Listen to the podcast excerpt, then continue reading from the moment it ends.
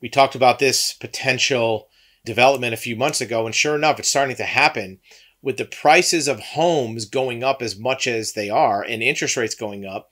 There's some entrepreneurial, or maybe you even want to call it opportunistic, companies that are looking at this as a way to make money. What they're doing is they're they're putting the rent-to-own model onto real estate. Instead of just renting an apartment where you just rent every month and then you move out when you're done, or buying a house, which requires, you know, a lot of income requirements and down payment, and maybe you don't qualify, these companies are doing a rent-to-own for real estate. And according to the article in Fast Company, they're saying that it's putting aspiring homeowners in financial jeopardy.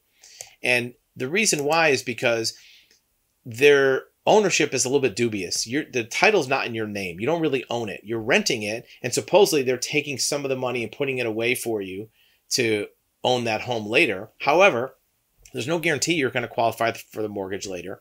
And also, there's a lot of clauses, according to this article, and, and this company's brand new, where they can keep that money. You know, if you default on your rent, or you decide you want to move, or if it needs work, you have to do the work. So it's the best of both worlds for the landlord, right?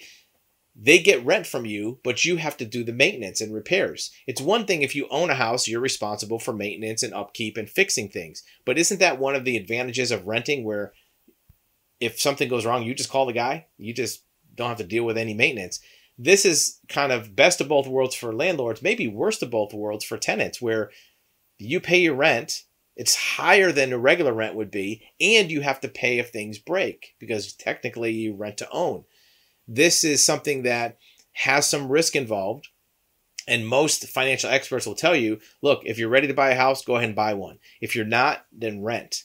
But don't try to mix it together, because you may end up with the worst of both worlds. This company is called Divi. We're not familiar with it. We haven't, you know, reviewed if it's good or bad, or or have an opinion. It's just that this article is saying that there may be some things you might be cautious of if you do something like this. Not necessarily this company, but just in general, if you're going to half rent and half own, which half are you getting? Are you getting the good half or the bad half? What are your thoughts on rent-to-own property? It's not like rent-to-own a T V, where it's a small investment. This is the largest investment. And there's a lot of clauses where you might not be able to purchase that home, or go through with the purchase, or get the money that's supposed to be credited all in your favor, if there's clauses that allow the own the, the rent-to-own company to deduct it and keep it for default or other violations.